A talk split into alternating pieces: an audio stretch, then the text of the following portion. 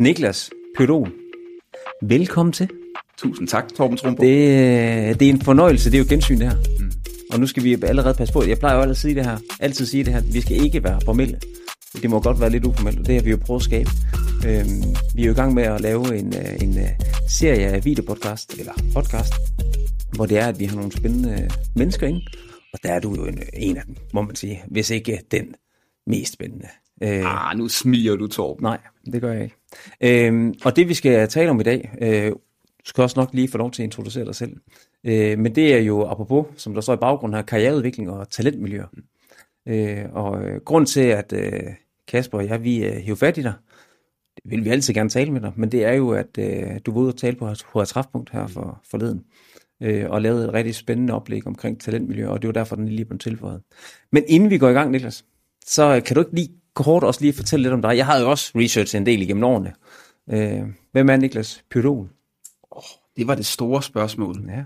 Det spørger jeg også tit mig selv om. Hvem er Niklas ja. egentlig?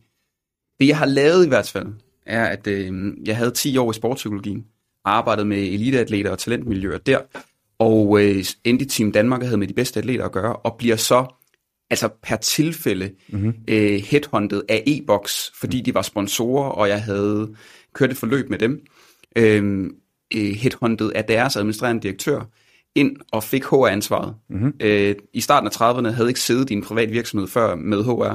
Øh, og, øh, og det var også mit første job, hvor jeg havde øh, voksentøj på og ikke træningstøj. Mm-hmm. Var der i, øh, i næsten to år øh, i den periode, hvor at, øh, vi tabte øh, digital post, øh, i hvert fald back, backend-infrastrukturen, øh, til en company, og øh, blev så partner i et tech-startup ja.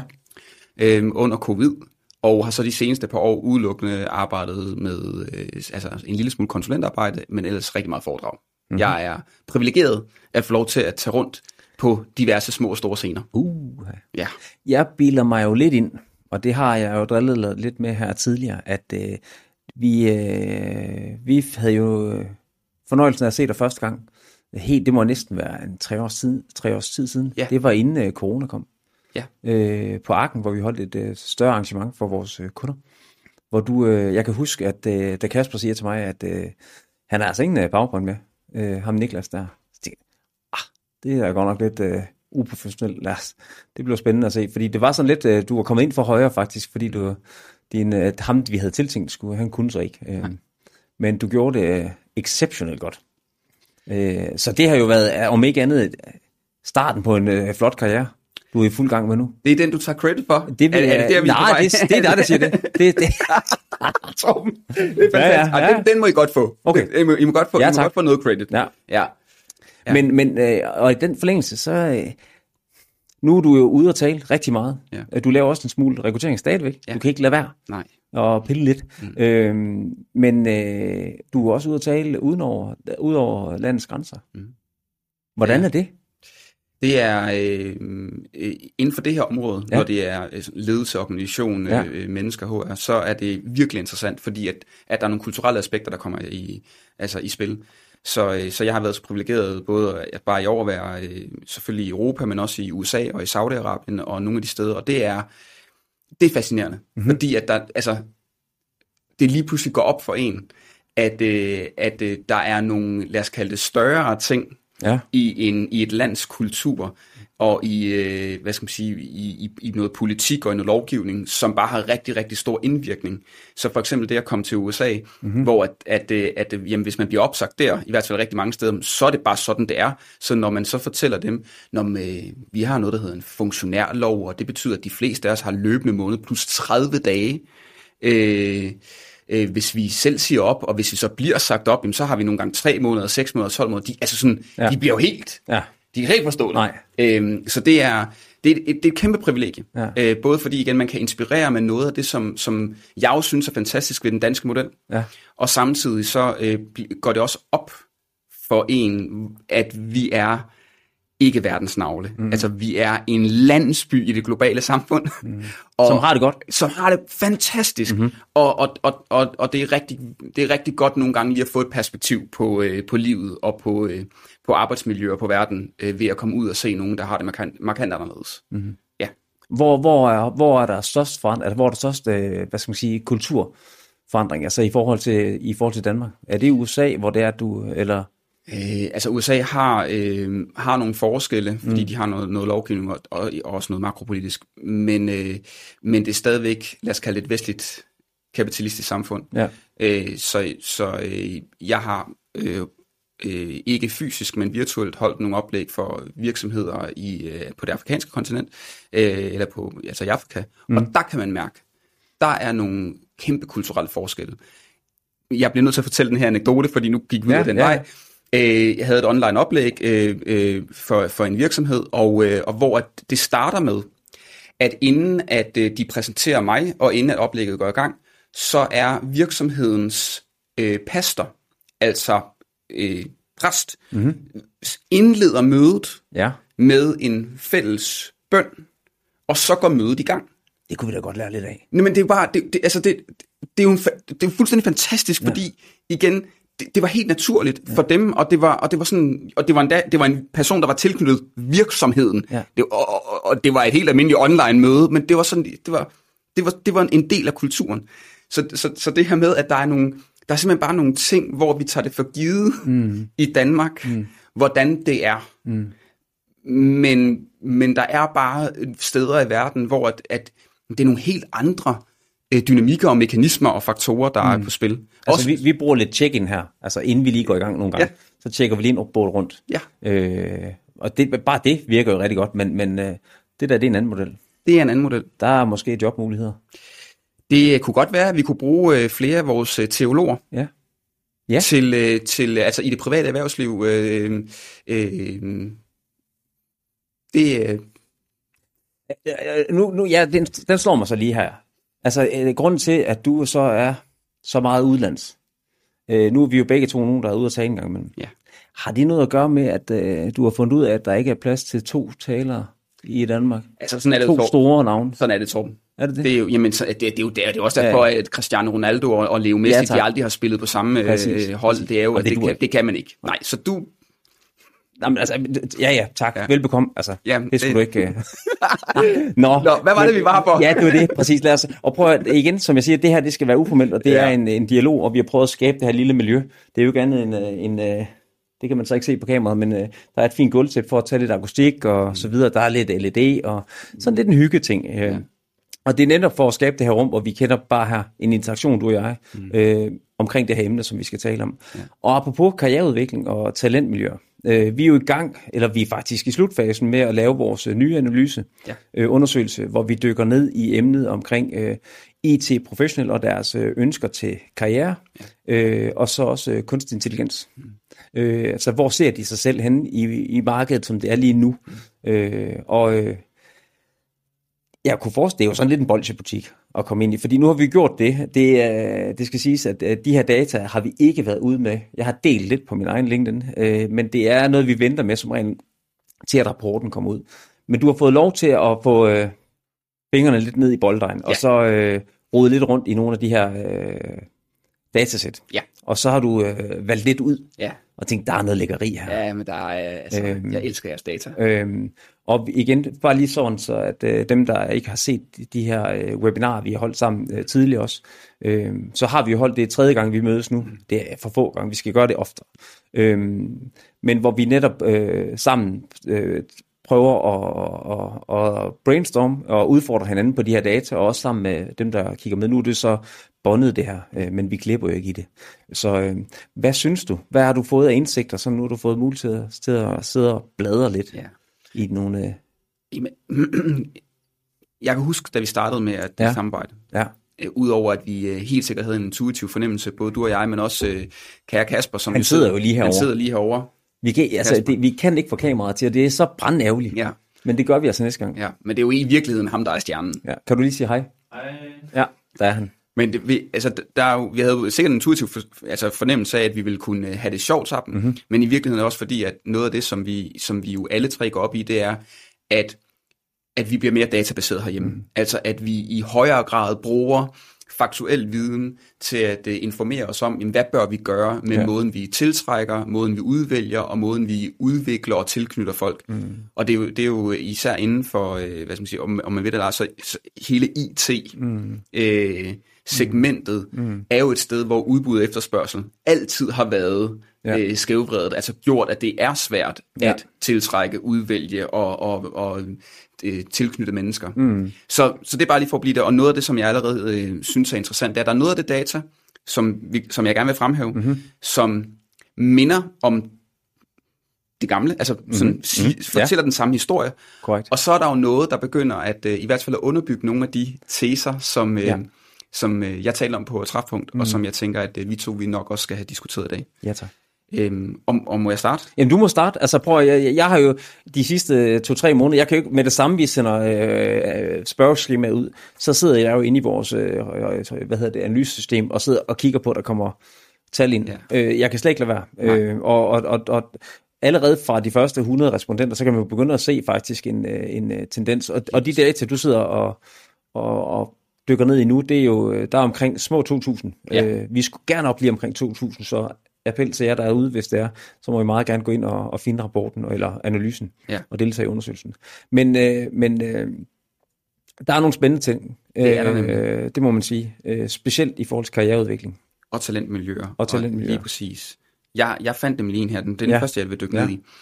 Hvor enig eller uenig er du i følgende udsagn om din nuværende jobposition og dens indflydelse på din overordnede karriere? Mm. Og øh, øh, man kan svare øh, meget uenig, øh, uenig, neutral, enig og meget enig. Mm-hmm. Ikke? Øhm, og øh, for eksempel bare sådan en som, jeg får værdifuld feedback og vejledning i mit job. Ja. Der har vi øh, altså øh, over 20%, som er decideret meget uenige eller uenige, mm. og så 32%, der er neutrale. Mm. Og i sådan noget feedbackforskning, der betyder det ofte, at det er fordi, at man, man hverken rigtig får eller ikke får. Altså sådan, øh, så, så, så, og det er en af dem, der bonger rigtig meget ud. Og så, øh, øh, og så er der, jeg har tilstrækkelige muligheder ja. for professionel udvikling og gøre karriere for min nuværende arbejdsgiver. Øh, 6,7% meget uenige, 15,3% uenige og 30,8% neutrale. Neutral, ja. Altså det vil sige, at vi har, vi har kun 46%, der reelt set har en oplevelse af, at de har tilstrækkelige muligheder for professionel udvikling og at gøre karriere der, hvor de allerede sidder. Ja. Og når jeg dykker ned der, så er det fordi, mm. det er jo, når, når, når, når vi to vi bliver inviteret ud, ja. for det gør vi, mm. for at tale om øh, de to ting, som de fleste virksomheder, og især inden for IT, de jo har nogle udfordringer med, så er det, hvordan skal vi tiltrække dem og finde dem? Mm. Hvordan skal vi få dem til at blive? Mm. Der, der, der kan vi jo allerede bruge sådan noget data her til at udfordre lidt og så sige, øhm, hvis under halvdelen af de mennesker, der er ansat i en IT-position derude, ja, ja. uanset om det er arkitektur eller UX eller øh, back-end, front-end, hvad det er, hvis under 50% oplever, at de har tilstrækkelige muligheder for professionel udvikling og at gøre karriere der, hvor de sidder i dag, ja. hvorfor pokker skulle de så blive? Ja. Altså, så skal der jo ikke ret meget til for nogle mennesker, der er i forvejen eftertragtet, mm. at blive, altså at se et fedt opslag mm. om et job, eller at blive prikket til af en i ens netværk, som selv lige skifter og nu siger, jeg er kommet et sted hen, det er altså, det er altså fedt. Mm. Og, og, og, og, og jeg tænker, der, der bliver vi simpelthen nødt til at tage vores rekrutteringsudfordring, mm. Hov, mm. tage vores rekrutteringsudfordring og gøre det mere til en udviklingsudfordring. Ja. Fordi de her mennesker, de flytter sig, hvis de ikke oplever, at de bliver udviklet. De her mm. mennesker flytter sig, hvis de ikke oplever, mm. at de kan lære noget af alt det, de gerne vil lære, der hvor de sidder. Fordi de har rigelige muligheder. Ja.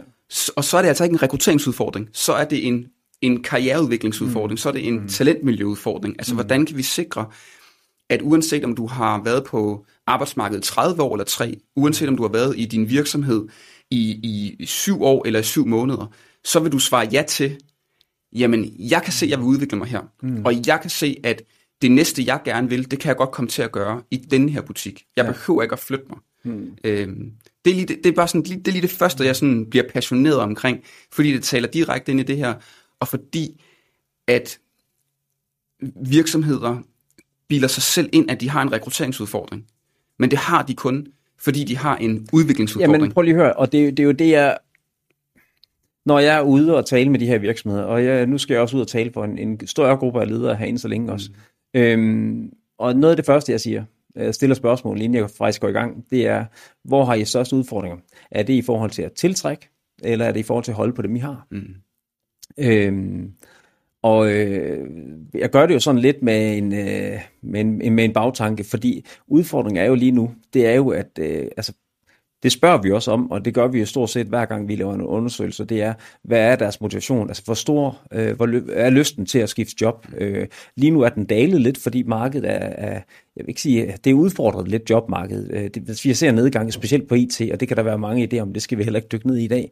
Øh, men det ændrer bare ikke på, at lysten til at skifte er der stadigvæk. Den er faldet lidt, men den er der stadigvæk. Øh, og på de overordnede tal, øh, når vi kigger ind på de der 2.000 øh, respondenter, øh, og også spørger dem ind til, hvornår har du sidst skiftet job, så er det jo de der en, en 8-9 procentpoint, der skiller det i forhold til, det her det er det, de motiveres, altså det forventer de at gøre inden for et til to år. Øh, det er typisk omkring halvdelen, der forventer at være væk inden for to år. Øh, og så, øh, når man så spørger, hvornår du sidst skiftede job, der siger de jo så omkring, at de der 42-43 procent, jamen de har rent faktisk skiftet job inden for et eller to år. Så det er ikke bare noget, de siger, det er også noget, de gør. Men grunden til, at øh, man rekrutterer derude, øh, enten så er det jo, fordi virksomheden de vækster, mm. øh, og så skal du bruge flere folk. Og ellers, så er det fordi, du kan holde på dem, du har. Ja. Øh, og, og, og jeg holder jo på, at den sidste ofte er det, der er, der er udfordring derude. Øh, og nu sidder jeg jo selv i en ledende rolle også, og jeg vil nødig, altså vi skal værne, vi skal beskytte vores ledere også, øh, vi skal støtte vores ledere, specielt mellemlederne. Øh, fordi øh, det, det, det er delen, der er behov for ledelse lige nu. Ja. Men apropos, øh, nu kommer vi til at sende noget omkring Niels Willemols, et øh, 10 år gammelt, øh, hvad hedder det, foredrag, han holdt ude på KEA, ja. øh, som vi fandt frem i gemmerne, og den sender vi ud nu her også. Øh, og og det, det er jo det samme, det er den samme udfordring. Vi har ikke tid til at lede vores medarbejdere. Mm. Altså øh, de mennesker, vi har på arbejdspladsen, fordi nu sidder vi her. Ja. Øh, og lige om lidt, så er der måske et møde. Altså vi går jo ryg til ryg med alle sammen. Øh, og så går det op i strategi og, og øh, øh, direktion og øh, altså møder på kryds og tværs. Øh, men det er sjældent, vi rent faktisk sidder ude hos, øh, hos, øh, hos vores medarbejdere. Men det, altså den der nærværende ledelse. Og, det, og jeg giver dig ret. Samtidig så er der også et uudnyttet potentiale i danske virksomheder. Mm. I det, at vi så nogle gange kommer til at enten tænke, at det er dit ansvar mm. som den enkelte leder, mm. at alle dine medarbejdere siger, jeg har gode karriereudviklingsmuligheder, ja. jeg har et godt talentmiljø. Eller også så den anden vej rundt, så siger vi, at det er medarbejderen, der selv skal sørge for at mm. opsøge. Mm. Men i virkeligheden, så de rigtig dygtige organisationer, de skaber miljøer, hvor det der bor, altså hvor selvfølgelig har lederen også en rolle, mm. men at det i virkeligheden også bor i organisationen. Mm. Altså at man, at man får hjælp til at finde ud af, at hvis der er en, der har leget rigtig meget med AI, mm. og der er nogen, der gerne vil lære mere om det, så i stedet for, at alle bliver sendt på kursus, mm Nej, så får vi den person, der allerede har nørdet mest i det, til at give noget af den viden videre. Præcis, præcis. Hvis vi har nogen, som sidder inden for IT, jeg synes noget af det, der er særlig interessant i øjeblikket, det er, igen nu laver jeg en del rekruttering, mm. det er, øh, at ja, der er rigtig mange, som siger, jamen, øh, du ved, øh, hvis det ikke er React, så gider jeg ikke. Mm-hmm. Men der er også rigtig mange, som siger, jeg har ikke lavet ret meget med React, men jeg vil rigtig gerne. Mm. Og, og, og og lige så vel som, at der er rigtig mange, der har siddet og lavet noget frontend, der gerne vil backend, eller så vil de gerne blive fullstack, eller mm. nogen har siddet og lavet noget mm. UX, mm. og nu vil de gerne lave noget frontend. Mm. Og vi går simpelthen glip af noget, hvis vi ikke tillader, at man kan række hånden op og sige, det, det næste, jeg gerne vil dygtiggøre mig inden for, det er det her. Mm. Og at vi så ikke siger, jamen prøv altså du har, du har Bettina, hun sidder mm. lige derovre. Mm. Hvorfor er det, at vi ikke finder nogle opgaver, hvor I kan løse det sammen? Vi finder noget tid til, at Bettina, hun kan, altså sådan, hvorfor er det, vi ikke skaber ja at, at folk kan lære af hinanden, i stedet for enten at skulle 100% selv tage ansvaret, mm. eller, eller skulle gå til dig for at bede om det næste kursus, ja. Som i virkeligheden ikke lærer os ret meget. Men det var det, altså det er også der, du kommer over i talentmiljøet nemlig. Mm. Altså det der med, at du, og det er jo den, vi gerne skal, skal væk fra, det er med, at du bliver ansat til en jobbeskrivelse. Ja, lige præcis. Altså, øh, og går du ud over den jobbeskrivelse, uha, så skal du lige, der, du kalder ham for Flemming, ikke også? Øh, du kan huske Flemming? Ja, jeg kan huske Flemming. Og det er jo det, jeg synes, der er så farverigt ved dig, det er, at øh, du er dig selv. Altså, mm. øh, jeg kan også godt sige det, øh, og jeg prøver også at provokere, men øh, jeg har jo også noget, jeg skal tage hensyn til, hvor, du, hvor du kører selvstændig. Og det, det er det, der gør, at det er enormt befriende at høre dig, ja. når du står og taler. Mm. Fordi at du taler folkets ord. Mm. Altså, nu siger jeg øh, menneskernes, øh, medarbejdernes ord. Mm. Det er ligesom dem. Øh, og, øh, og det er så også, det synes jeg, det her det er at, at når det er, at vi kan rent faktisk lænet op af data nu. Ja. Altså, at det ikke bare er en påstand, eller øh, et eller andet ønsketænkning om, at det kunne være det kunne være fedt, hvis det kunne være sådan her. Ja. For det kunne det, men det er rent faktisk noget, der er behov for. Ja. Øh, altså talentmiljøer, hvor det er, at vi rent faktisk kan få lov til at udvikle os i det job, vi har. Ja. Og øh, jeg ser et utal af mennesker, øh, ikke så mange lige nu, men, men, men man kender dem. Øh, de øh, laver et opslag på LinkedIn. De har simpelthen fået drømmejobbet. Øhm, og øh, som jeg plejer at sige, et drømmejob, det er ikke noget, du får. Det er noget, du skaber, når du sidder i et job. Mm. Det er ikke, du får ikke et drømmejob. Fordi samme person, som, som laver de her opslag, eller fortæller om det osv., prøv at spørge om tre måneder. Ja. Er det så stadig et drømmejob? Ikke også? Og det, så, så vi skal også ændre det her mindset. Ja. Fordi jeg mener også, man skal gøre krav. Altså det, det er ikke nok med at bare sige, at øh, vi har ikke nok, øh, altså hvis man sidder som, som ansat også, øh, der er ikke nok øh, mulighed for udvikling. Fordi den udvikling skal man jo også selv søge. Mm. Man skal også udfordre organisationen. Øh, og det var også lidt du sådan talte ind i, fordi der var mange, der også spurgte ind til på, på dit foredrag, hvor det var, at øh, jamen, hvordan gør vi? Ja. Altså, ja, og den skal ligge, organisationen skal være med på den, men den starter også hos medarbejderne. Altså, man skal tør at udfordre den her måde og, og ønsker at, at udvikle sig på. Medarbejderne, medarbejderne har i hvert fald det ansvar, at hvis jeg var din medarbejder, Ja. ja. så har jeg det ansvar at sige højt til dig, hvad for nogle kompetencer jeg gerne vil udvikle, Ja. hvad det er, jeg gerne vil dygtiggøre mig inden for, hvad Ja. jeg er nysgerrig på mm. for tiden.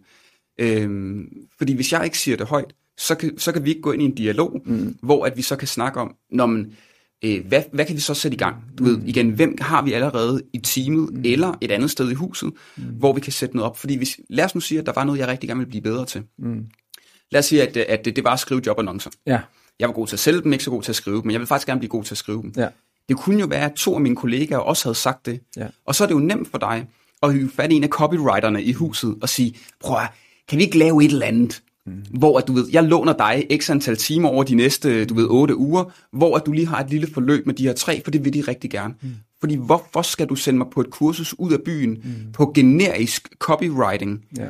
Hvor at jeg lærer et eller andet overordnet, i stedet for at jeg kan lære det på jobbet af nogen, der forstår mig, og, som, og hvor jeg så også kan sidde og løse rigtige opgaver, mens jeg gør det. Vi havde eksempel lige før vi gik på, hvor jeg sagde, der er jo heller ikke, hvis vi står med en, med, med en, med en håndboldspiller, ja. og vi tænker, at vedkommende bliver nødt til at udvikle sine, du ved, sine evner i forsvaret, så sender vi jo ikke vedkommende på kursus inde ved DHF. Mm. Så stiller træneren sig på gulvet ja. I rigtige øvelser, Ja, det er faktisk interessant. og begynder at give feedback, og begynder Yes. at instruere, og begynder at få nogle af de andre spillere til, mens øvelsen så er i gang, og lige regulere ind, hvis de har noget mere viden. Vi tager jo ikke folk ud, Nej. og, og så håber på, at vi kan proppe dem ind igen. Mm. Og det er der, hvor at, at der er sket et eller andet i vores måde at tænke kompetenceudvikling læring på. Og, og noget af det er desværre også, og, og nu, begynder, nu begynder vi at sådan hæve os op i Ja. niveau, Torben. Ja, tak. Fordi noget af det handler også om, at vi jo har, stadigvæk har et samfund, hvor at man bliver hyret på sit CV.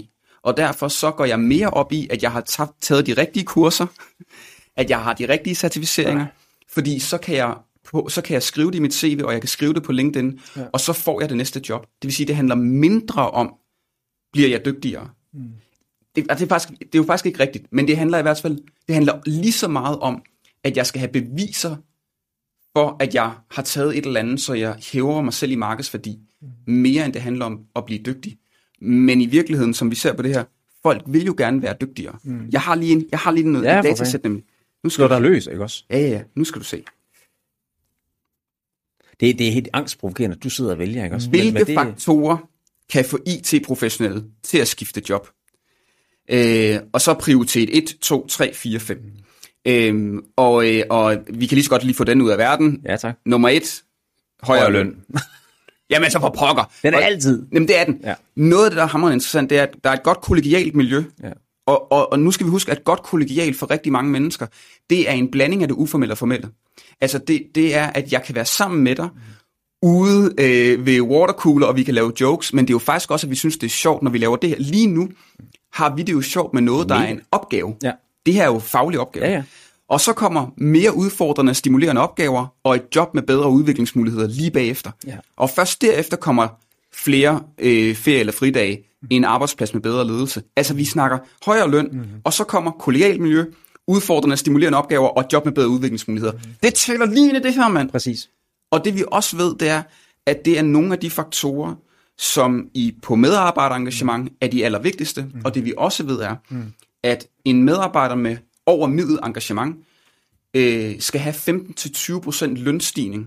Altså de skal lokkes med en 15-20% lønstigning for at skifte job, mm. hvor en person med lige under middel eller helt i bund engagement, de skifter mm.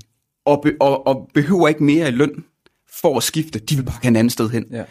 Så, så vi kan starte med at tænke, kan man udvikle sig hos os? Mm. Kan man lære noget af hinanden hos os? Kan man øh, få spændende opgaver, hvor at der er nogen, som er dygtigere end en, som man laver opgaverne sammen med, så man mm. virkelig kan pingponge. Ja. Fordi de tre ting, så har folk det ret fedt. De tre ting, så vil folk gerne blive. Og de tre ting gør også, at hvis det så endelig er, at de bliver approached af nogen, som gerne vil headhunt dem, så skal de mennesker altså op med en seriøs, en seriøs lønpose. Det skal de. Øh, for at hive folk ud. Og der vil stadigvæk være mennesker, fordi især inden for IT, der er jo også nogen, hvor de rammer et eller andet punkt, hvor at at om, helt ærligt, om det så er 55 eller mm. 63, mm. er ikke det vigtige, hvis det de sidder og kigger ind i, det er, jeg laver fede ting med fede mm. mennesker, mm. og hver gang, at der er noget, jeg godt kunne tænke mig at blive dygtigere indenfor, eller prøve at snuse lidt til, så får jeg muligheden for mm. det. Altså, Men det der, også, det, der er så tankevækkende med det her, det er jo fordi, det her, når vi spørger ind til motivationsfaktorer, i forhold til jobskifte. Der er et enkelt gang, jeg har oplevet, nu har vi lavet det siden, 15, nej, siden 16, øhm, hvor, hvor ledelse øh, var faktisk det, der lå øverst. Mm. Men ellers så har det altid været lønnen, fordi mm. lønnen er det, der motiverer mennesker. Udfordringen er bare, at, at, at hvis du skifter på baggrund af lønnen alene, så er det netop, at så er det ikke drømmejobbet, du får. Præcis. Og, øh, og så holder det nødvendigvis ikke på sigt. Og vi ser mange af dem, det har jeg også selv set. Jeg har også selv prøvet det, mm. at komme tilbage igen. Øh, og så blev hun sidenhen, det ved jeg så ikke, om det går men, men, men, men apropos også øh, min egen altså situation, ikke også? Altså, jeg har jo selv arbejdet med salg, og sidder nu med ledelse, ikke også? Øh, men, ja, men, men det der med, man skaber jo selv. Altså, der er jo heller ikke nogen, der har bedt Kasper og jeg om, at vi skal lave øh, videopodcast. Nej. Altså, men det er fordi, vi kan se en værdi i det. Vi kan se en værdi i det, og vi synes, det er sjovt. Øh, så vi udvikler jo selv de her rammer. Og det er også det, som du også sagde, det er, at vi skal opfordre til at udfordre den måde, vi gør det på i dag. Udfordre jobbeskrivelsen, og så prøve at, at gøre noget, altså, som rent faktisk også skal skabe en værdi. Ja.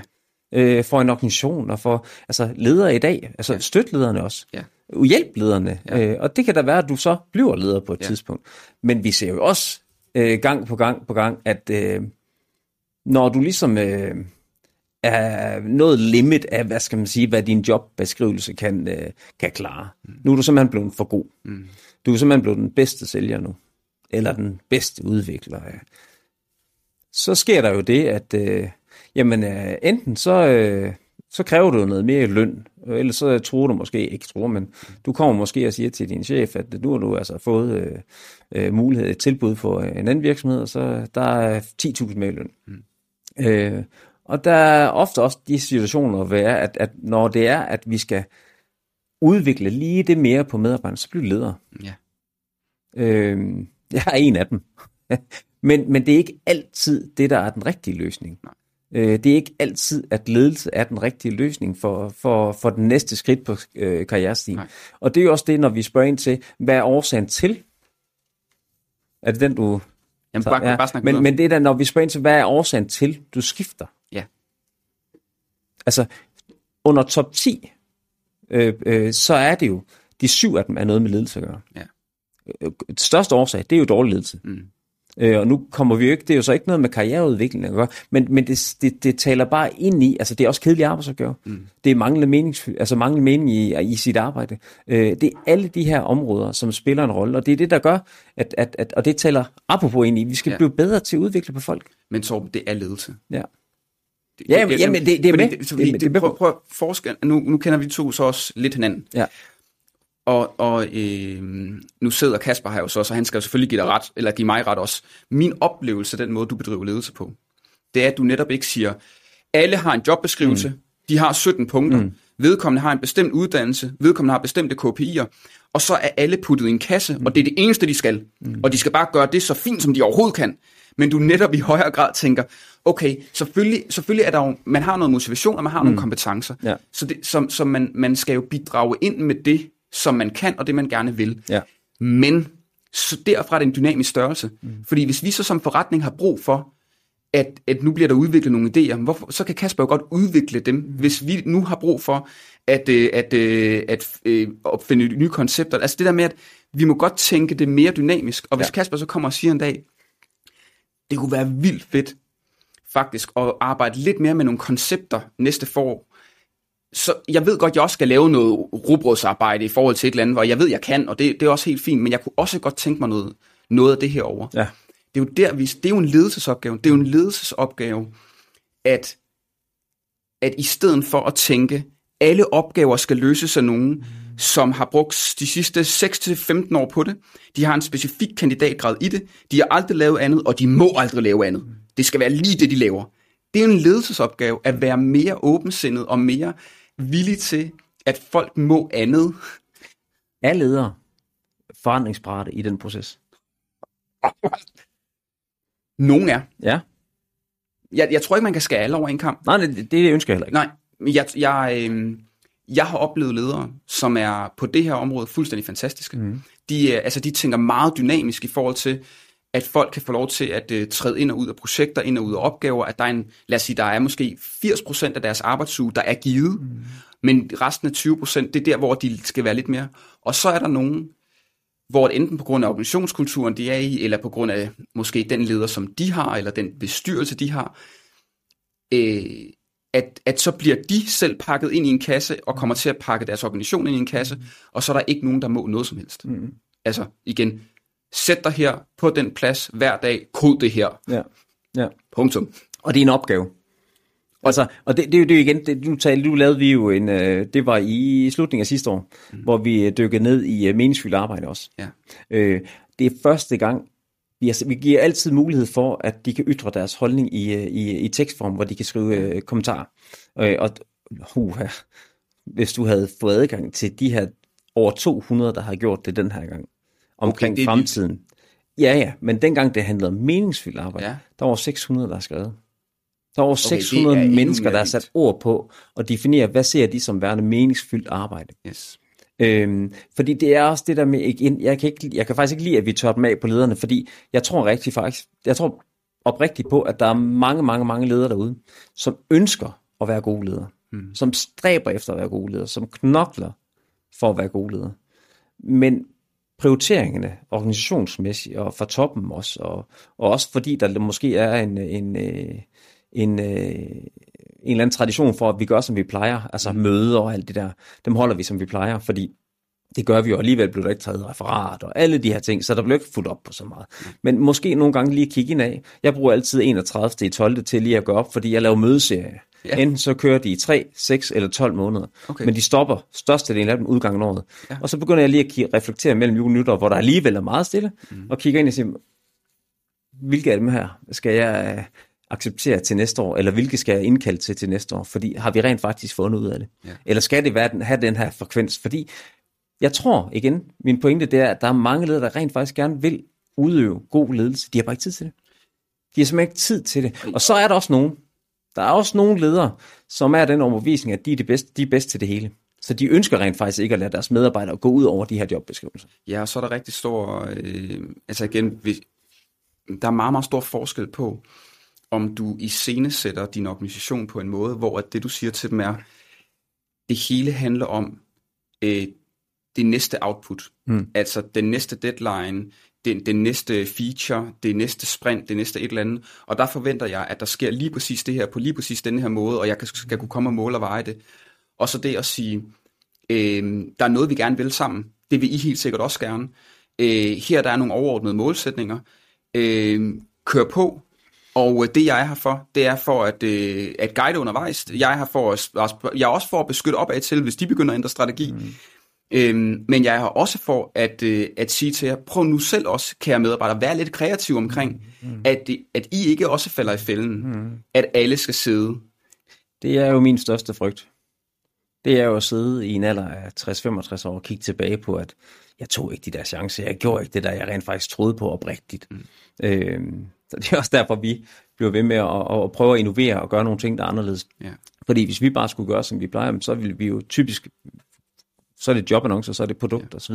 Men, men vi gør jo rigtig meget for ikke at netop at tale om jobannoncer, banner og klik og ja. alt det der, ja. men at skabe værdi, fordi det handler om mennesker ved rekruttering også. Og det, det er jo det der med, apropos stillingsannoncen, at, at vi har data på, hvad er det, der betyder noget derude. Ja. Og apropos for at lige at komme tilbage på den her, ja. og nu skal det jo ikke handle om ledelse det hele, men, øh, men øh, er der nogle andre ting, hvor du tænker, at det er... Øh, nu sidder du med et der med ekstra gode farver. Ja, øh, den ligger faktisk. Ja. ja, ja, ja, ja Vi spørger ja. lidt ind om karrieremål, altså i de her... Øh, hvad de ser som øh, karrieremål over de næste fem år, hvor det, vi beder dem om at og rangere dem ja. i prioritet 1, 2, Og igen, det skal lige siges, det er jo ikke fordi, at de selv skriver ind, øh, hvilke, altså spørgerammen. Så vi har jo defineret en prædefineret spørgeramme, ja. hvor de så skal vælge. Ja, så det er så, så, så det data, vi har her, altså hvad ønsker du at opnå mm-hmm. inden for de næste fem år? Man kan vælge op til fem. Ja. Og så er de jo så rangeret, ja. at man kan så, så man kan sige prioritet nummer 1, 2, 3, 4, 5. Øhm, der, der, der, er, der er flere ting, der er interessante. Øh, for det første, så øh, øh, den, der scorer allerhøjst i øh, øh, prioritet 1 mm. med 37,8 procent, det er, jeg har ingen specifikke karrieremål. Mm. Når jeg gerne allerede vil slå på den, så er det også fordi, her, nu taler vi karriereudvikling, og vi taler talentmiljø. Mm-hmm. Vi skal passe på, når, nu siger jeg vi, mm-hmm. du er en øh, flot, veltrænet mand. Okay. Og nu skal du ikke stoppe. Ofte, så betyder det, at øh, det der... Kasper, den kommer til at handle om noget helt andet nu. At øh, det, at, øh, det at sætte sig mål, det at øh, arbejde hårdt, mm. det at øh, se udvikling, mm. det, er, øh, det skal der lidt til, for at man, øh, man har øh, sådan en fysik. Kan du ikke lige, er du ikke sød lige at altså, notere, hvad tid han siger det her? Fordi vi skal lige klippe. Ja. Jamen, vi skal også lige klippe en ekstra video af det her. Og sådan en som mig. Jeg kan slet ikke være i egen krop nu. Altså, serie, serieiværksætter, og ja, har været chef og leder flere gange, ja, og alt muligt andet. Vi er ofte meget målrettet. Vi tænker ofte, det er fedt at opnå resultater. Ja. Det er fedt at lave en plan, og så hakke ting i listen. Det er fedt. Men vi skal bare passe på alle os, der netop skal skabe de her miljøer, at vi ikke kommer til at misforstå, at det gode liv, og det alle mennesker, de søger, det er avancement. Mm-hmm. Altså, at det er at gå fra noget til det næste til det næste. Det, der er interessant, det er... Jeg kan godt lide, du, du kører den. den ja, kan I mærke det? Ja, ja, ja, ja, er du sindssygt. 30,4 procent, så det næsthøjeste af første prioriteter, det er at avancere i min nuværende rolle. Mm. Mm. Hvis jeg havde en mikrofon, så ville jeg lave mic drop. Ja. Bam. Prøv, prøv, prøv nu, vi bliver, vi bliver nødt til at forstå det her. Vi bliver nødt til at forstå det her. Ja. At vi kommer til i ledelses- og HR-praksis at tænke karriereudvikling som karrierestiger og karrieremodeller. Vi kommer til at tænke talentmiljøer som, som forfremmelsesprogrammer og talentprogrammer. Mm-hmm. Fordi at, fordi at vi, vi kommer til at tage en, en eller anden mærkelig performance- og progressionsmindset til os, men i virkeligheden, så er der lige så mange mennesker derude, der ønsker at sidde der, hvor de er i dag, ja, for med den titel, de har, med de kollegaer, de har, med de projekter, de har, men hele tiden have muligheden for at komme på et lidt mere spændende projekt, mm. have muligheden for at få lidt mere backend på sig, hvis man nu var meget øh, frontend i sin fullstack-orientering, eller at, øh, altså, du, du, sådan, der er faktisk rigtig mange mennesker, de kunne godt tænke sig at stå lidt stille, mm. men at udvide læring, at udvide repertoireet, at udvide horisonten, men de behøver ikke at have en ledelsesstilling, mm. og de behøver ikke at gå op af en eller anden karrierestige. Og jeg, jeg synes... Jeg, og de behøver så ikke at skifte job? De behøver ikke at skifte job. Nej. De vil i virkeligheden bare gerne have, ja. at der var nogen, der kom en gang imellem og spurgte dem, hey, hvis jeg nu ikke skulle lige pludselig gøre dig til leder, ja. eller hvis jeg nu ikke lige pludselig skulle rykke dig et eller andet sted hen i organisationen, hverken op eller hen, mm. men du skulle have en følelse af, at du ligesom rykket dig, men ja. der hvor du er. Ja. Rigtig mange medarbejdere vil jo faktisk godt vide, hvad de skulle sige, eller også vil de i hvert fald sige, det ved jeg faktisk ikke, for jeg har ikke tænkt over det, fordi de ikke har nogen specifikke karrieremål. Mm. Men så vil man kunne give dem opgaven og sige, skal vi så ikke lige prøve at tjekke ind igen om to måneder? Mm. Hvor at, at vi... Begge... Jamen, det, hallo, hallo, stop nu. Ja. Fordi der er øh, mus-samtaler, det er hvad 12... Hvad, Nej, hvad 12 hold op. Hold op. Uh. Jeg kastede mig selv under bussen her forleden. Hvordan? Vores øh, HR-chef var til stede. Jeg kom til at sige noget med, at øh, det der med mus, øh, nu holdt vi jo ikke, øh, vi holder så trivselssamtaler, og, og så har vi også øh, en-til-en samtaler ja. øh, hver tredje, fjerde uge og så videre. Ikke? Også, ja. men, men vi holder også mus, hvis du spørger, altså, der er nogen, der spørger. Øh, men det, vi prøver at gøre det på en anden måde. Kan du mærke, hvad der skete med din stemme nu? Torb, kan du mærke, hvordan du begyndte at tale lidt mere stille? Ja. Ja, men det er fordi, der er ikke nogen, der har hørt det. Nej, men det har de hørt nu, ja. og det er god ledelse. Ja. Fordi så er vi tilbage til et af de første punkter, der var, folk oplever, at de får for lidt værdifuld feedback og sparring. Mm. Folk oplever, at de gerne vil være deres rolle, vil være deres virksomhed og udvikle sig der. Men må jeg lige udfordre, eller ikke udfordre, ja. en, en pointe også her, ja. det er jo det her med, apropos sidste år med meningsfyldt arbejde, mm. altså når vi beder dem om at sætte ord på, på, på de opgaver, altså når vi snakker meningsfyldt arbejde, nu kigger jeg også lige over til kameraet, så det handler det jo ikke nødvendigvis om, at, at, at, at, at altså det er jo purpose, det er, jo ikke, det er jo ikke strategi, det er jo ikke det, der står ude på bygningen, vel? Det er, at der kommer en leder, forklarer, den her opgave er vigtig, det er den, fordi det er det er det. Du har så og så lang tid, øh, men det er vigtigt, at du forstår omfanget af det, og hvad det får betydning for organisationen, eller en kunde, eller hvad det nu måtte være. Hvad er grunden til, at jeg skal bruge tre måneder på at lave det her? Ja. Øhm, og dem, der gør det, de vil også opleve, at deres medarbejdere, os, vi begynder at tage mere ansvar for det, vi laver. Vi synes, det er mere interessant. Vi begynder at have en passion for det der, fordi vi forstår formålet. Ja. Det er ikke bare noget, du har 30 timer til at programmere, vel? Og så sidder og kode, og så skal den leveres, og så hører du ikke tilbage. Nej. Og så lurer mig, der er også noget, du sidder og har brugt rigtig, rigtig lang tid på. Det blev sgu ikke til noget alligevel. Mm. Og det har jeg jo selv oplevet, ikke på egen krop, men, men på, på folk omkring mig, at, at man har, man har øh, prøvet at give dem en retning, og så har man set, hvad de kunne, og så er der noget, der ikke er blevet til noget nødvendigvis. Og det er det der med, der kan du virkelig tale om, at medarbejdere virkelig bliver ramt. Fordi der sidder så ekstremt mange dygtige mennesker derude. Og hvis de bare får, og nu rør, altså nu, nu blev jeg sådan helt, men hvis man bare får mulighed for at få lidt frirum til at skabe sin egen, øh, sin egen, hvad skal man sige, stil, eller sin egen opgave, og lægge, sit, lægge, lægge, lægge, øh, lægge noget mere energi, lægge noget mere kvalitet i, så vil du simpelthen også se et helt andet produkt, der kommer ud den anden. Ja. Øh, men, men det er igen det der med, at det bliver meget på opgaveniveau. Ja. Øh, men meningsfyldt arbejde handler jo grundlæggende om, når, jeg, når det er mandag morgen, så glæder jeg mig til at komme på arbejde, fordi jeg skal ind og lave det her. Det er med fedt. Ja, og, lige og, og, og, og en vigtig pointe der, det er, at det vil være forskelligt fra person til person. Jamen, det vil det. Jeg kan huske, jeg, da jeg havde HR-ansvaret i e-boks der, der, øh, hvad hedder det, der havde vores, øh, hende der var ansvarlig for løn, hun øh, sad i finance på et tidspunkt, så kom hun over vores team. Ja. Og mig kom lige fra eliteatleter, OL-medaljer, bla bla bla. Så jeg tænkte sådan, okay, nu udviklingssamtaler, bum, og nu kører vi. Nu skal vi bare fremad, ikke? Ja. Sat, mand. Og jeg, det, hun var den første, der lærte mig, at engagement og motivation Mm. i erhvervslivet ikke er det samme som i elitesporten. Hvor hun netop sagde, prøv at det bedste for mig vil være, at hvis vi kunne mødes igen næste år, Niklas, og du hele året har været tilfreds med det, jeg har lavet, Mm. at, at jeg har kunne hjælpe øh, virksomheden med, at tingene er blevet passet, mm. sådan, så har jeg faktisk helst ikke lyst til, at der skal ske de store forandringer. Mm. Det var det, hun gerne ville. Mm. Hun ville i virkeligheden gerne møde op til det samme. Ja. Og, og det, hun, det, der så betød noget for hende, det var, at folk omkring hende Mm.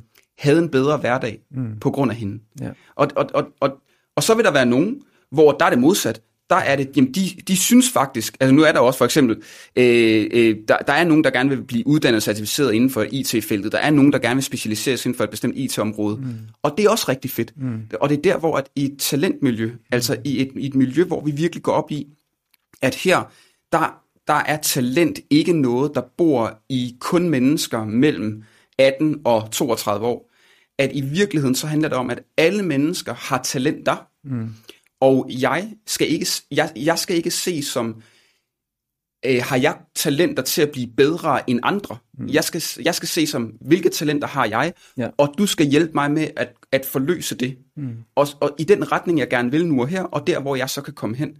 Og det betyder, at nogen de skal på nogle tidspunkter af livet have, have stejle karrierestiger og alt muligt. Andre, de skal have noget andet, og det kan da ændre sig, fordi så bliver man forældre for første gang, og kunne faktisk godt lige tænke sig et år eller halvandet, hvor man ikke nødvendigvis skal progredere helt vildt meget. Nogle har lige skiftet branche, og vil faktisk gerne altså, have rigtig meget bred viden, ja. før de specialiserer sig ned.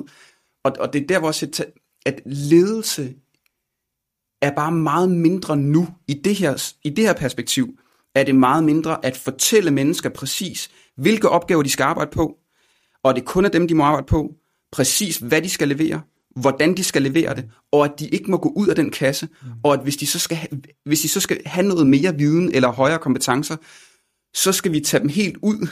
Ja, fordi så skal de på kurset også. Lige præcis. I stedet for at tænke, jamen hvordan kan, hvordan kan de hvordan kan de i real time, mm. mens de så løser en opgave, som de faktisk lige nu ikke har den fornødne viden til at løse, hvordan kan vi så sikre, at der er nogen, der kan hjælpe dem med det? Ja, internt. Ja. Præcis. Det er ledelse, altså i scenesættelse af læring og udvikling, og, og at den læring og udvikling sker, mens vi løser tingene. Mm. Og ikke så meget diktering og kurser. Mm. Diktering og kurser. Mm. Det, det er ikke... Det, det, det. Vi havde, vi havde øh, faktisk, der var en, en god case i går, hvor det var, at øh, en af vores sælgere havde haft en rigtig god øh, kundecase. Ja. Øh, og der havde øh, Christian, vores salgschef, havde øh, sat et møde op, hvor der var en, en case study ja. på 30 minutter, ja. hvor den her øh, sælger så skulle øh, fremlægge casen. Ja. Og det, det var så befriende, fordi en ting er, at det er angstprovokerende at lige at stille sig op ved et stykke vand til at, mm. at tale for, for en gruppe af mennesker osv., men også at vidensdele på tværs omkring, hvad har der været af succes øh, omkring den her kundecase, øh, ja. hvad er gået rigtig godt osv., øh, og hvordan har man håndteret den. Ja. Men den der bare vidensdeling på tværs, ja.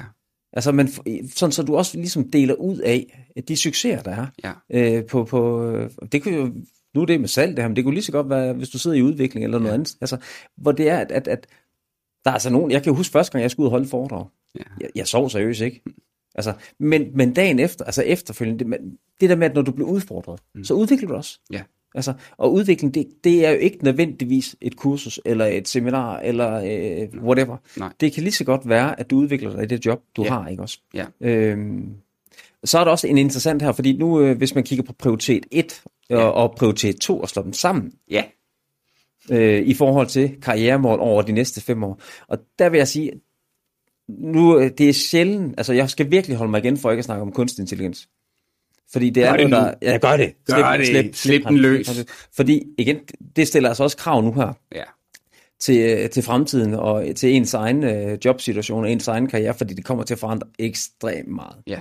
Lige nu sidder man og kigger på, at øh, der er nogle tekstmodeller, og øh, den kan skrive noget god tekst, og den kan også skrive en god mail, og den kan læse korrektur. Nu siger jeg den. Øh, øh, hun hedder Jane hos mig.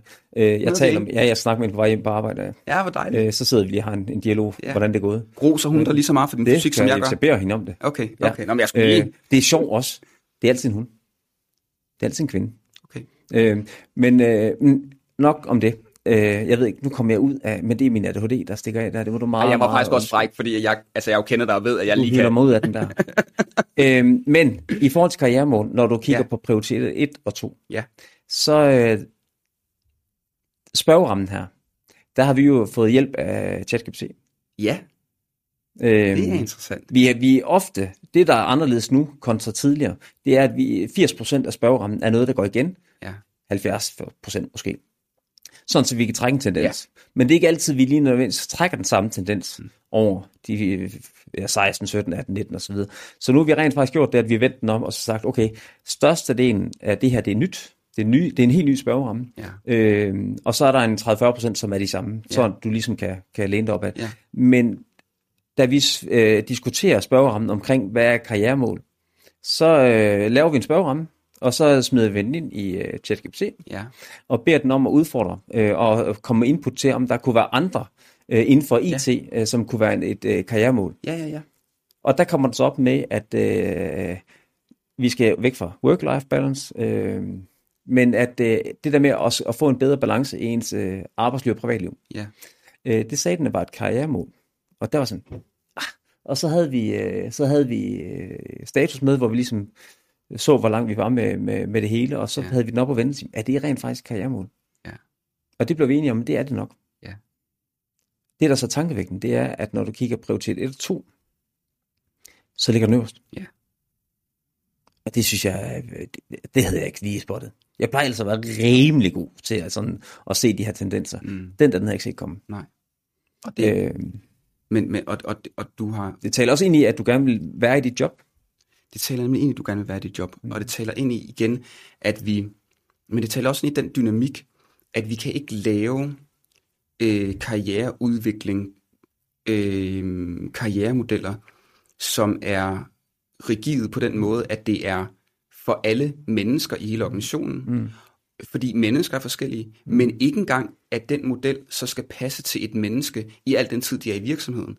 Fordi at det menneske har forskellige prioriteter, alt efter lige når de starter hos dig, når de har været der et stykke tid, alt efter om de er nyuddannede og skal ind på boligmarkedet, øh, om de vil gerne vil, altså du ved, sådan, der er så mange ting på spil, så, og, og det, at det er blevet karrieremål nu, siger netop også noget omkring det her med karriereudvikling, at, at, at vi, vi bliver nødt til at tage den retorik op, når vi taler med vores medarbejdere om, Ja. hvad er det egentlig, der betyder noget for dig? Ja. Og hvordan er det egentlig, at jeg kan give dig en oplevelse af, at din personlige udvikling og det, du gerne vil med dit liv, det kan du her hos mig. Mm. Det skal du ikke ud og finde andre steder. Mm.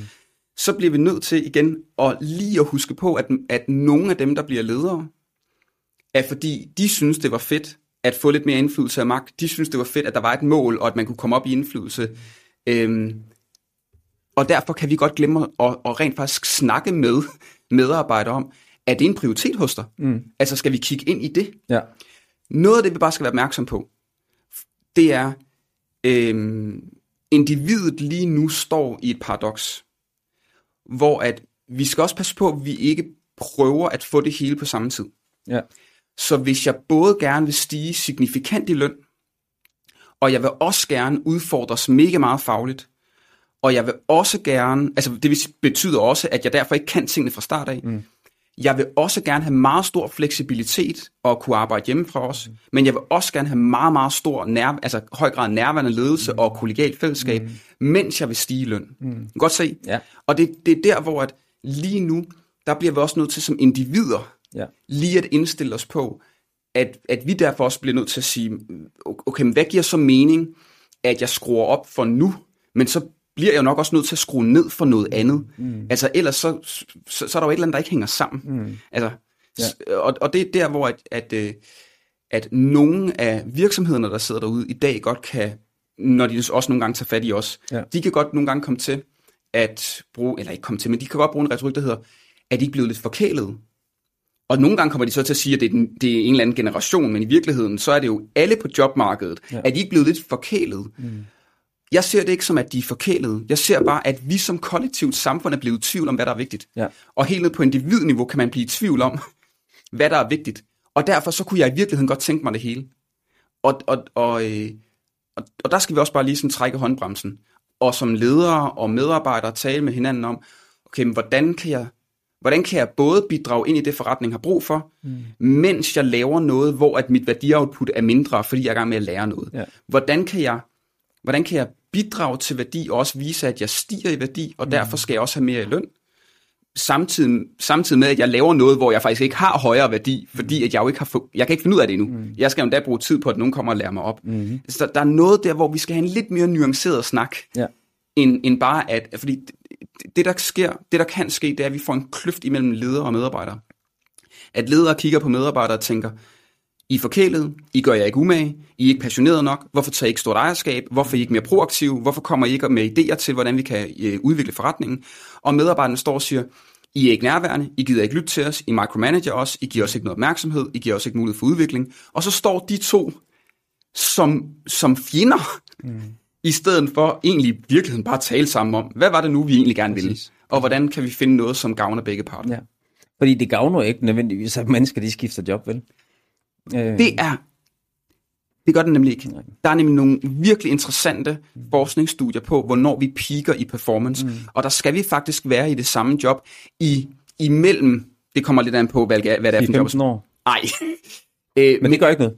imellem, imellem 12 og 36 måneder. Ja, okay. Så imellem 1 til 3 år. Ja. Det kommer an på jobkompleksitet og alt muligt andet. ja. Men det er bare for at sige, det, det, det, der er et sweet spot, mm. hvor at vi i den samme rolle, i den samme virksomhed, med nogenlunde de samme opgaver, ligesom rammer det sted, hvor at nu har vi luret nok til, at vi forstår nogle ting, mm. øh, før, før kurven den så knækker, men, men, men det, er bare, det er nemlig rigtigt, det er faktisk bedre at blive i et job i en periode, både for individet, men også for, øh, for, øh, for virksomhederne.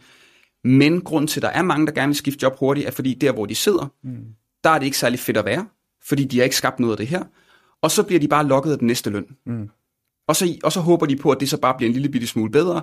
Og nogen, nogen når de så rammer øh, jobskifte nummer 3 eller 4, så får de sådan en kynisk skeptisk tilgang til jobmarkedet, som er, ved I hvad, om I så hedder det ene eller det andet, om I er store eller små, I er højst sandsynligt lige så lever på steg som alle de andre arbejdsgivere, mm, mm. så nu tager jeg bare, du ved, ja. altså. Ja.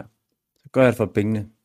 Så bliver man det der quiet quitters, ikke? Jo. Så jo. gør jeg lige præcis det, jeg skal. Ja. Øhm, fordi jeg har ikke, egentlig ikke lyst til at investere meget mere i det. Mm.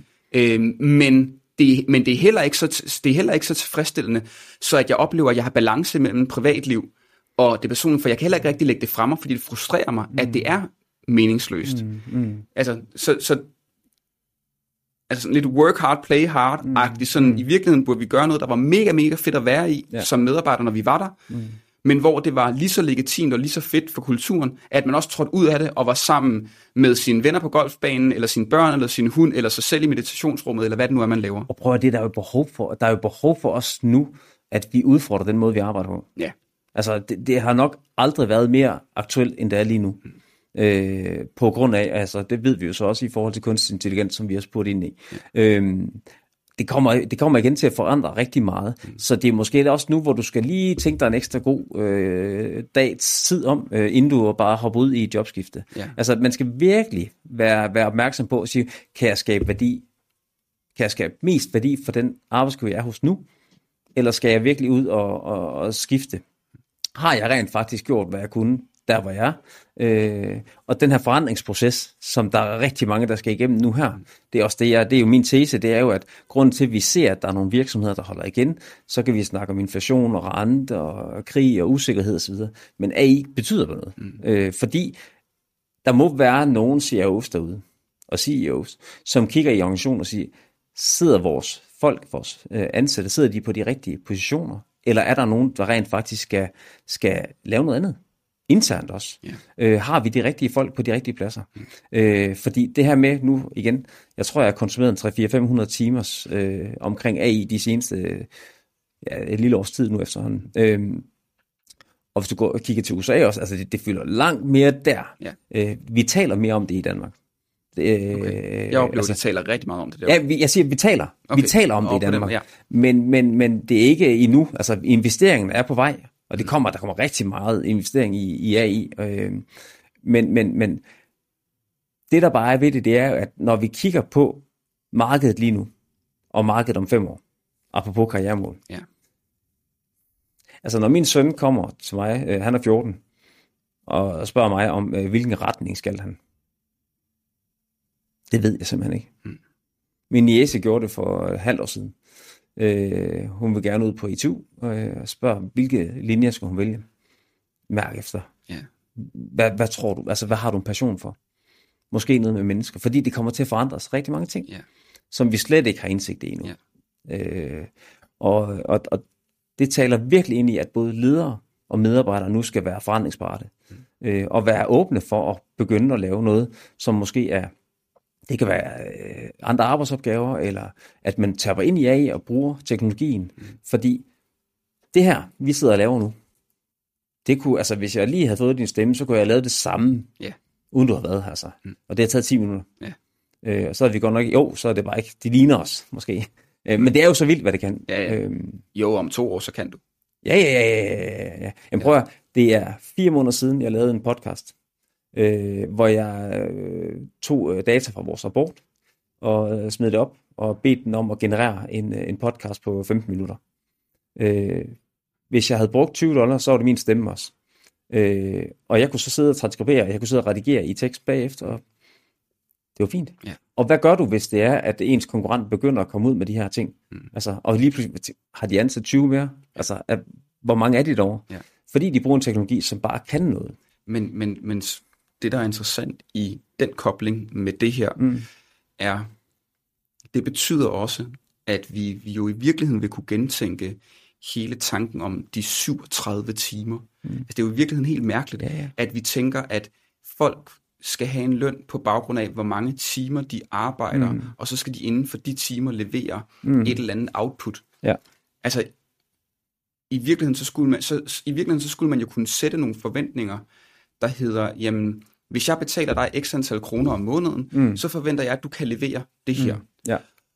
Hvis nu Kasper, han så er så vild, og AI og kan alt muligt, mm. så at han bruger 14 timer om ugen på det. Øhm, men du har jo lavet kalkylen, der hedder, jeg har brug for det her mm. fra en person som Kasper i den rolle. Mm. Det er det her værd i en månedsløn. Ja. altså det, men, men, men, så, men så bliver vi igen, så bliver vi nødt til at gå ud af det der med, at alt handler om, altså sådan helt new public management-agtigt, alt handler om timer og øh, specif- altså sådan helt specifikke mål for, at det skal ske på en, på en bestemt måde, og at så prøver vi bare at, at maksimere det, fordi det er, jo, det er jo også det, der sker. Det er, at så, så bliver vi jo bare sådan nogle øh, produktionsapparater, hvor i virkeligheden, så, så vil det fedeste for lederen bare være, at man, at man næsten kunne prompte et menneske. Mm. Gider du ikke godt lige skrive de her linjer kode, mm. og så teste dem og gøre, gøre dem klar til deployment? Mm. Øh, punktum. Ja. Men, hvis det, var, altså, men hvis, det var, hvis det er sådan, vi leder mennesker, så vil vi lige så godt bruge AI. Mm. Men det, som mennesker jo skal kunne, som AI ikke kan endnu, det er jo netop en, lad os sige, en, både en kvalitetssikring og en kreativ tænkning, og en videre, en forfining, altså så en viderebyggelse mm. af noget af det, AI så kan gøre. Men det kan vi jo igen ikke sætte på formel. Så kan vi ikke bare sige til mennesker, jamen kom ind, sæt dig der, lav det der stykke arbejde, mm. gå hjem igen. Så, så jeg, jeg, det er også derfor, at, at ja, det er et blødt emne, og ja, det, det kan være meget flapsi-hapsi, og mm. okay, men vi skal være lidt mere dynamiske og mere individualiseret mm. i vores tilgang til, hvordan den enkelte kan udvikle sig, og hvordan vi kan lære af hinanden, i stedet for at blive sendt på kurser. Men det er jo fordi, tingene hænger sammen. Det er fordi, lige nu bevæger verden sig så hurtigt, at den, den, den gamle øh, udviklingsmål, der strækker sig over et år, mus hver 6. måned, ja. øh, kurser, hvor at nogen skal være eksperter på et emne, som de så fortæller til nogen, som de så kommer hjem og bruger. Mm. Det er dødt. Ja. Altså, vi kan glemme det. Mm. Det, er, det er skønne spildte kræfter. Mm. Punktum. Kasper, hvor langt er vi? Kørt en times tid. Ja, hvor langt er vi nu? Har vi kørt en time nu? Mm. Ja. Så er vi ved at være ved slutfasen. Her er... Ja, for denne gang, vi mødes jo igen. Ja. Men afslutningsvis, Niklas, øh, hvis du sådan skulle give et godt råd til ledere derude, og et godt råd til medarbejderne, apropos talentmiljøer, hvad til lederen, hvis du, øh, apropos også øh, den situation, vi står i, og fremtiden og så videre. Fordi der er virkelig behov for ledere nu. Mm. Altså robotterne er her ikke endnu, vel? Nej. Men, men, men lederne skal tage ind i det, og de skal kigge ind af øh, i forhold til deres måde at lede på. Mm. Øh, og måske også være åbne for, at jobbeskrivelser skal udfordres. Men hvad, hvad har, har du et godt råd? Øh, tænk, altså få identificeret, hvem der kan lære hinanden noget. Mm. Altså, og det kan godt være... Vidensdeling på tværs. Både vidensdeling, men også regulær. Mm. Øh, altså, at man løser opgaver sammen. Ja. At man er på projekter sammen, hvor det er okay, at der er nogen, der ved noget om noget, og nogen ved noget andet. Mm. Altså, tænk, at folk udvikler sig, når de laver ting sammen med nogen, der er dygtigere end dem selv på et område men at vi to, vi kan godt være sammen om noget, hvor at, at ingen af os vil være hævet over den anden mm. generelt, mm. men på nogle områder, der vil du være dygtigere end mig, helt sikkert på noget AI, og jeg vil måske være lidt dygtigere end dig. Mm. Jeg ved ikke helt endnu. Noget keynote speaker? Måske. Udenlandsk? Udenlandsk keynote speaker. Mm. Øh, så det, er en, det vil være en ledelsesopgave. Mm. Det vil være, start nu med at kigge på de mennesker, som gerne vil udvikles. Og kigge på menneskerne. Ja, Kig på de mennesker, yes. du har, som gerne vil udvikles, og som jo i virkeligheden gerne, altså også kan vokse af at udvikle andre. Mm. Øhm, på medarbejdersiden, mm. få nu sagt, hvad det er, du gerne vil dygtiggøres indenfor. Ja. Få sagt, og ikke nødvendigvis, hvor du vil hen. Mm. Det, det må du også godt sige. Mm. Men det første step, det er, at at få i tale sat over for dine ledere. Mm. Der er faktisk noget, jeg er nysgerrig på. Der er noget, jeg godt kunne tænke mig at blive dygtigere til. Der er noget, jeg godt kunne tænke mig at udvikle mig indenfor. Altså, fordi hvis vi ikke siger højt, hvad det er, vi ønsker os, mm. Så kan vi faktisk heller ikke rigtig tillade os at pege fingre, Jeg er fuldstændig enig. når de, når, vi, når de ikke giver os det. Mm. Så vi kan jo spille vores ledere, eller vores HR-afdelinger, Learning and Development, vi kan spille dem gode, hvis vi får sagt højt, jeg synes, det fedeste i hele verden kunne være, hvis jeg kan blive lidt dygtigere inden for det der. Jeg synes, det fedeste i hele verden kunne være, hvis jeg kunne komme med på nogle projekter en gang imellem inden for det her. Ja. Altså, så det vil være medarbejdernes ansvar, at speak up. Mm. Og tage ejerskab Ja, for sit eget, altså, sit eget arbejdsliv. Ja. Og den uh, situation, vi står i. hvad vil du sige? Jamen, prøv at, altså igen, man skaber jo lidt selv succesen.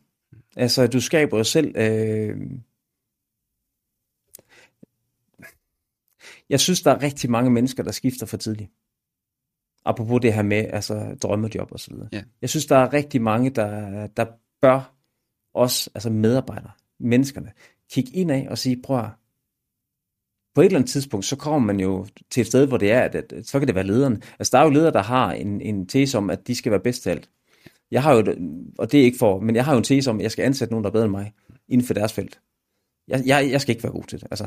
Øh, og så stoler jeg på, at det det er det de bedste. Ja. Øhm, og så skal jeg jo prøve at, at, at skabe de her rammer øh, for de her mennesker, øh, og få dem til at vidensdele på tværs, og have nogle ledere også, der kan gøre det. Øhm, så lige nu, der vil jeg, jeg vil kigge indad, og så vil jeg, jeg vil tage AI, jeg vil tage kunstig intelligens seriøst. Jeg vil ikke bare læse om det, jeg vil prøve at bruge det, se hvad det kan, Mm. inden man begynder bare at snakke om det. Mm. Øh, eksperimentere med det, og tænk dig om i forhold ja. til bias, og øh, være kritisk. Vi skal faktisk her afslutte, vi skal jo øh, lige om lidt, så skal vi øh, med i Coding Class projektet, hvor ja. vi skal ud. Det er nok der, hvor vi, jeg er mest spændt på at holde et oplæg for to 6. klasser sammen med Kasper. Øhm, hvor det er, at de, øh, vi vil egentlig gerne have dem til at skabe øh, mere gennemsigtighed i forhold til IT og teknologi som en karrierevej. At det ikke bare er øh, IT, lige så vel som der er håndværkere osv. Øhm, og det er sådan, det giver dalen også mening. Ja. Men jeg havde aldrig nogensinde drømt om, at jeg skulle ud og tale for en C-klasse. Så ja, udfordre. Udfordre det, man laver. Prøv at skabe værdi. Skab så meget værdi, inden du kommer og beder om mere løn. Så er det altså noget nemmere. Ja.